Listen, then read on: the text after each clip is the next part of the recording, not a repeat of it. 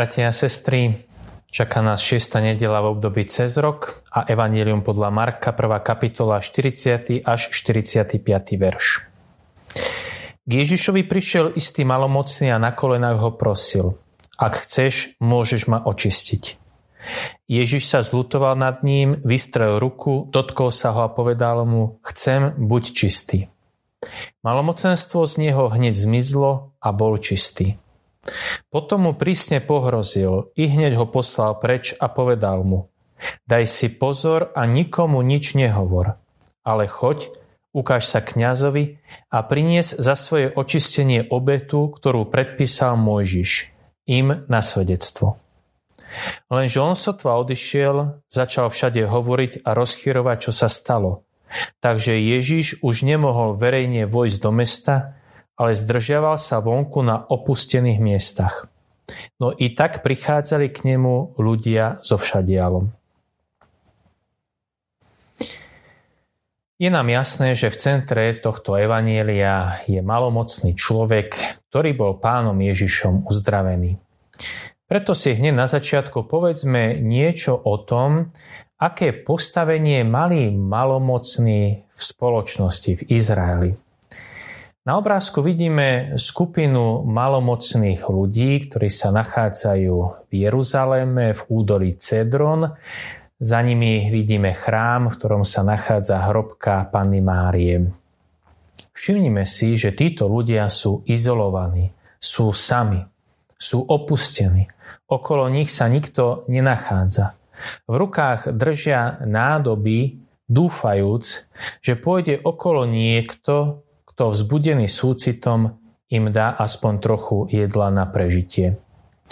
Malomocní ľudia boli zo spoločnosti vylúčení úplne. Neboli vylúčení len na okraj spoločnosti, ale boli totálnym spôsobom zo spoločnosti vylúčení. A preto nemohli žiť spolu s ostatnými v komunite. Žili v skupinkách, prevažne v nejakých jaskyniach, z ktorých vychádzali iba vtedy, keď si išli na okraj cesty vyžobrať aspoň nejaké jedlo. Povedzme si, aké predpisy o malomocných nariaduje starozákonná kniha Leviticus. Malomocný, ktorý je napadnutý touto vyrážkou, nech chodí s roztrhnutým odevom. Vlasy nech má voľne rozpustené, nech si zakrie bradu a nech volá nečistý, nečistý. Zostane nečistý dovtedy, kým bude mať vyrážku. Je nečistý, musí bývať osve, bude sa zdržovať mimo tábora. Teda ako som povedal, takýto človek je vylúčený zo spoločnosti. Ale čo je horšie, rabíni učili, že takýto človek malomocný je vylúčený aj zo spoločnosti Boha. Boh ho vylúčil z okruhu svojej lásky. Totižto malomocný človek rovná sa hriešný človek. Ak si postihnutý malomocenstvom, to znamená, že si musel urobiť niečo veľmi zlé. Musel si spáchať vážny zločin, ťažký hriech, za ktorý ťa Boh potrestal. A Boh predsa nemá v oblúbe hriešnikov. Toto bolo učenie rabínov. Čiže malomocný človek je vylúčený nielen zo spoločenstva ľudí, ale aj z Božej spoločnosti. A tak náš malomocný, ktorý sa objavuje v Evanieliu, sa nachádza v zúfalej, bezvýchodiskovej situácii. Je chorý, nevyliečiteľne chorý, bola to smrteľná choroba a jediný, k tomu môže pomôcť, je Boh. Ale je to Boh, ktorý ho potrestal. Je to Boh, ktorý ho určite nevypočuje, ktorý mu nepomôže, pretože je hriešným človekom. Malomocný bol obradne nečistý, nemohol sa zúčastňovať modlitieb v Jeruzalemskom chráme. V Jeruzalemskom chráme nebol ani ten najposlednejší kútik, kde by sa mohli malomocní modliť. Tak ako nemohli do chrámu vstúpiť pohania, nemohli do chrámu vstúpiť ani malomocným. Takéto bolo myslenie ľudí vtedajšej doby. Boh nevypočuje hriešníka. Boh hriešníka opustil. Nemá zmysel, aby vôbec hriešník malomocný prichádzal do chrámu a modlil sa. Veď je Bohom opustený. Žiaľ, táto mentalita pretrváva neraz aj v mysliach a v srdciach dnešného človeka, ktorý si takisto myslí, že keď som hriešný a zlý človek, tedy Boh nemá o mňa záujem, určite ma nevypočuje. Potom, keď už budem dokonalý a svetý, potom môžem prísť pred pánovú tvár. Ale nie je to už potom zbytočné, veď už som dokonalý a svetý. Ale Ježiš prišiel hľadať a zachrániť predovšetkým hriešnikov. Čiže aby sme mali obraz o tom, ako myslel človek v tedajšej doby voči hriešnikom, voči malomocným. Avšak to, čo bude nasledovať ďalej, to, čo pán Ježiš urobí s týmto malomocným, jasne hovorí, že to nie je pravda. A Ježiš chce túto mentalitu totálnym spôsobom zbúrať a obrátiť na ruby. Čo sa teda dialo ďalej? Evangelium hovorí, že Ježiš sa nad ním zlutoval. Tak hovorí náš slovenský preklad. Ale prichádzame tu trochu takému zložitému a veľkému jazykovému problému, ktorý nám odhaluje napríklad anglický preklad Biblie.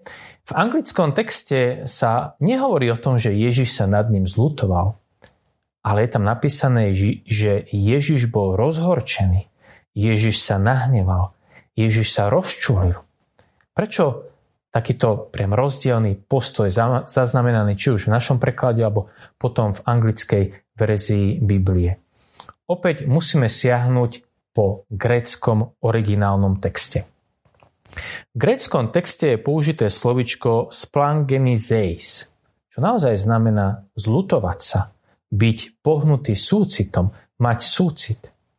Avšak v mnohých greckých rukopisoch je na tomto mieste spomenuté iné slovičko orgisteis, ktoré znamená rozčuliť sa. Mnohí biblisti predpokladajú, že to pôvodné slovo v tom pôvodnom greckom texte bolo orgisteins, čiže naozaj rozčuliť sa. Ale pri prepisoch Evanielia, a my vieme, že Evanielium sa najskôr prepisovalo ručne, knih tlač ešte nebola vymyslená.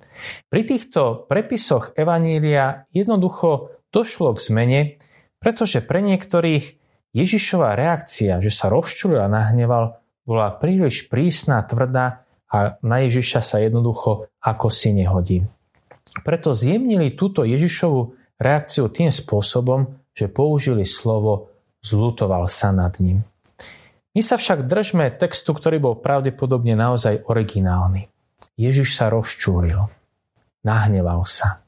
Prečo sa pán Ježiš rozčúlil? Čo tento malomocný urobil, že nahneval pána Ježiša takým spôsobom, že robil niečo nevýdané. On sa dotkol malomocného. To bolo niečo šokujúce. Niečo, čo by Žid nikdy neurobil. Čo teda pána Ježiša rozčúlilo? Pokúsim sa to vysvetliť na takomto príklade. Stretnem človeka, ktorý sa vzdialil od Boha, od viery a od cirkvy. Opýtam sa ho, čo ho viedlo k tomu, že zanechal svoju vieru a opustil Boha. A tento človek mi povie, ja odmietam veriť v Boha, ktorý je prísny, ktorý trestá človeka, ktorý dokonca hriešnika uvrhne do pekla. Keď počujem tieto slova, tak mojou vnútornou reakciou je rozčulenie sa. Rozčulím sa, nahnevam sa preto, lebo to jednoducho nie je pravda. Boh takýto nie je. Boh nie je ten, ktorý vrhne hriešnika do pekla. Boh je ten, ktorý vo svojej láske obetuje svojho milovaného syna na kríži, aby tohto hriešnika práve naopak pred peklom a zatratením zachránil a mohol mu ponúknuť väčší život v Božom kráľovstve. Čiže rozčulím sa preto, lebo to je falošná predstava o Bohu, ktorú tento človek má. Z tohto dôvodu sa pán Ježiš rozčulil. Nahneval sa, že rabíni ponúkli tomuto malomocnému človeku takéhoto Boha, takúto falošnú predstavu o Bohu, o Bohu, ktorý ho nielen potrestal, ale potom ho aj nechal tak, opustil ho. Je to Boh, ktorý nemá o hriešnika malomocného záujem, ale to nie je pravda, Preto to pána Ježiša vnútorne rozčulilo, nahneval sa a ďalšími gestami, ktoré nasledovali, jednoznačne chcel túto falošnú predstavu o Bohu zničiť. Čo teda pán Ježiš urobil? Urobil dve gesta. Vystrel ruku a dotkol sa ho. Vystrel ruku. Tento termín vystrieť ruku sa objavuje v starom zákone na mnohých miestach. Boh častokrát vystrel ruku zvyčajne proti nepriateľom Izraela, aby ich potrestal. Pre ilustráciu spomeniem aspoň dve miesta. Proroctvo Ezechiela proti Edomu.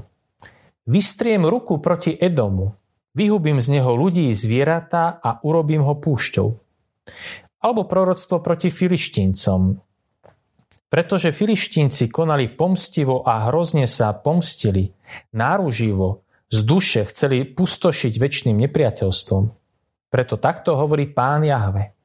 Hľa, ja vystriem ruku proti filištíncom, vyhubím krejťanov a vyničím zvyšky morského pobrežia. Čiže Boh vystiera ruku proti nepriateľom Izraela. Týchto miest v starom zákone je veľmi veľa. Avšak Boh vystiera ruku v istých momentoch aj proti samotnému izraelskému národu. Robí tak vtedy, keď Izrael koná modloslužbu, keď sa Izrael klania falošným bohom.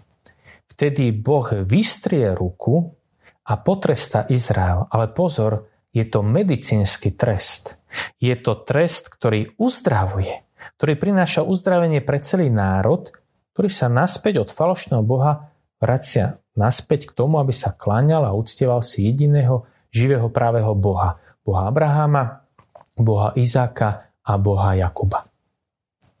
A pán Ježiš urobil presne toto isté gesto. Vystrel ruku. Vystrel ruku, aby uzdravil tohto malomocného.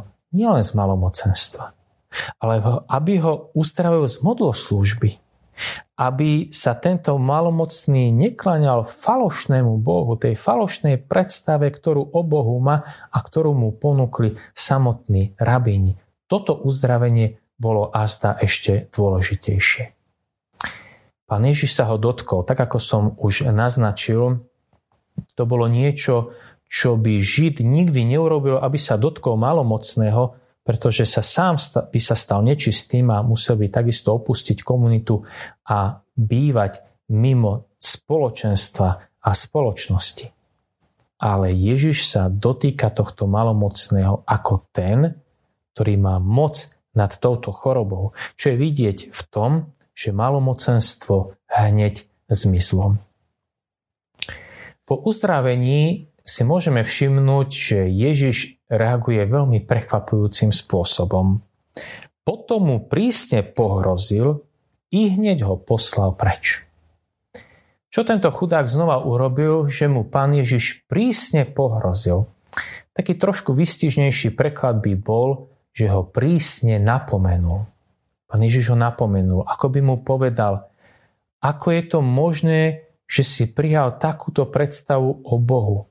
Ako je to možné, že si uveril, že ťa Boh opustil? Že Boh ťa nechal tak v tvojom trápení a v tvojej chorobe? A po tomto napomenutí ho poslal preč. Poslal ho preč z tejto spoločnosti, v ktorej vládla mentalita, ako som vykreslil, že Boh je taký, ako ho vykreslili rabíni vo svojom učení. Poslal ho preč, aby opustil túto spoločnosť, túto mentalitu, takéto myslenie, takúto predstavu o Bohu. Aby sa kláňal živému a právému Bohu, ktorý sa mu zjavil v Ježišovi Kristovi, ktorý ho uzdravil z malomocenstva, ktorý sa ho dotkol. Čiže Ježiš mu týmto gestom jasne povedal, nie, Boh ťa neopustil. Boh nie je ďaleko od teba. To nie je tak, že by si nezaujímal Boha a Boh by sa nezaujímal o teba, Boh je blízko pri tebe. Boh sa ťa dotýka. Keď pán Ježiš posiela uzdraveného od seba preč, tak mu dáva inštrukcie, čo má robiť. Daj si pozor a nikomu nič nehovor, ale choď, ukáž sa kňazovi a prinies za svoje očistenie obetu, ktorú predpísal Mojžiš. Im na svedectvo. Nikomu nič nehovor, ale choď, ukáž sa kňazom a vydaj im svedectvo. Svedectvo o čom? Jeho uzdravenie, keď ho kňazi uvidia ako uzdraveného človeka, je svedectvom o tom, že v Ježišovi Kristovi prichádza Boh. Boh, ktorý je blízko pri človeku. Boh, ktorý sa stal človekom. Boh, ktorý sa nebojí dotknúť malomocného. Boh, ktorý má vládu aj nad touto nevyliečiteľnou a smrteľnou chorobou. Čiže je to Boh, ktorý prináša so sebou život, v konečnom dôsledku život väčší. A predsa má o tomto uzdravený mlčať. Mal vydávať svedectvo iba svojim životom, ale nie slovami, ktoré, ako sme počuli ďalej v Evangeliu, zabranili Ježišovi v tom, aby mohol opäť vstúpiť do mesta, musel sa zdržiavať na opustených miestach. Nech je to príklad pozvanie aj pre nás aby sme o Kristovi svedčili nie slovami, ale predovšetkým svojim životom. Milí bratia a sestry, všetkým nám prajem pokojnú a požehnanú nedelu i celý nasledujúci týždeň.